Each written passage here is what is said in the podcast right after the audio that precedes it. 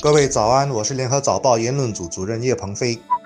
各位听众早上好，我是吴新慧，新加坡华人媒体集团新闻中心副总编辑。牛车水露天旧货市场月底结业，吴朝芳主屋下周起逐步拆除，本地旧建筑物和活动区的拆除与保留最近又再次成为社会话题。老实说，新加坡这些年来对老地方老建筑的拆除或保留已有一套原则和标准，即使是一棵老树也不可以随便拆随便砍的。我比较有意见的是，即使地方或建筑保留了，我们做了些什么来让人们认识这些受保留建筑物的意义。很多时候我们保留的只是建筑物的躯壳或外观，而建筑本身已经变身为餐馆、精品酒店或高尚的办公楼等等。换句话说，受保留的只是它创造的经济价值，或只是营造一种种怀旧消费。历史和人文意义的这一面却被忽略或埋葬了。我们在这些受保留景物的面前自拍和分享了许多照片，但说不出这些受保留景物的故事，所以我们留下来的只是历史的空壳，消费的是历史的名义。我最近到我们的香港街参加活动，它就在牛车水的外围，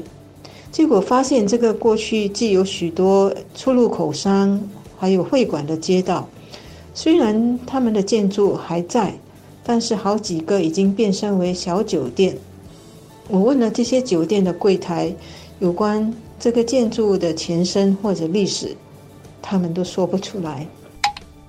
因为这已经不是第一次发生这样的事情，在重复正反双方的论点意义已经不大。我倒是希望从另一个角度探讨本地社会主流价值如何影响类似的公共决策。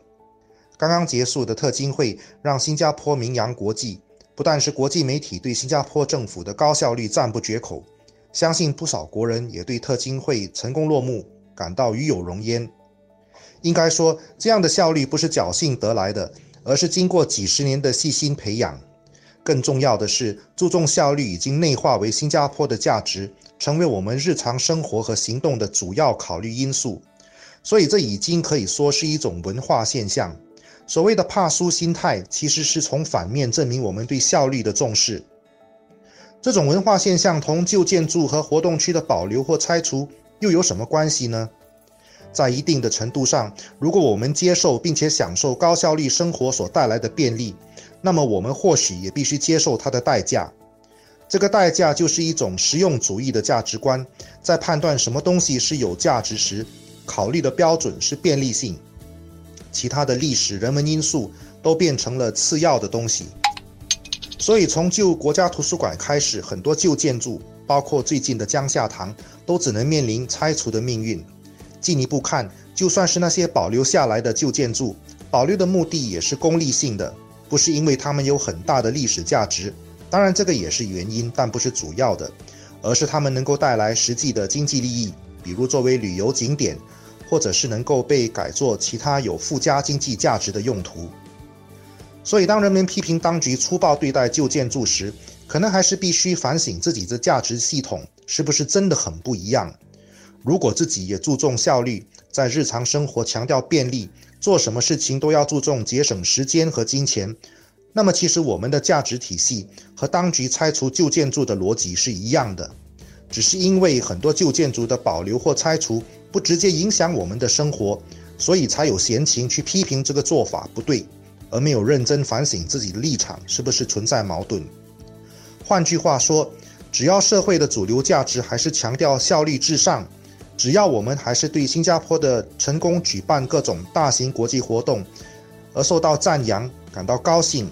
那我们只能接受旧建筑在新加坡的保留或拆除，也必须接受同一套标准来取舍。要从历史文化的角度保留旧建筑，首先要改变的是我们自己已经内化而不自觉的价值。我最近到上海一游，那里的老街现在也开了好些咖啡馆或餐馆，但是老街上有哪些名人的故居有什么地方的历史，当地政府是很有心思的，通过小牌匾或二维码来方便人们认识和查找的。新加坡正在努力发展为智慧城市，智慧城市里不能没有人文风景和历史记录。这些人文风景和历史记录也可以通过智慧科技来好好保留和呈现。现在的智能手机都很方便，随时可以拍拍照，但是拍了照是干嘛呢？只是自我感觉的跟朋友分享吗？新加坡的人文和历史也一样，需要我们一起有意识的去记录和保留，一起把他们背后的故事记下来，不只是消费历史、买卖历史而已。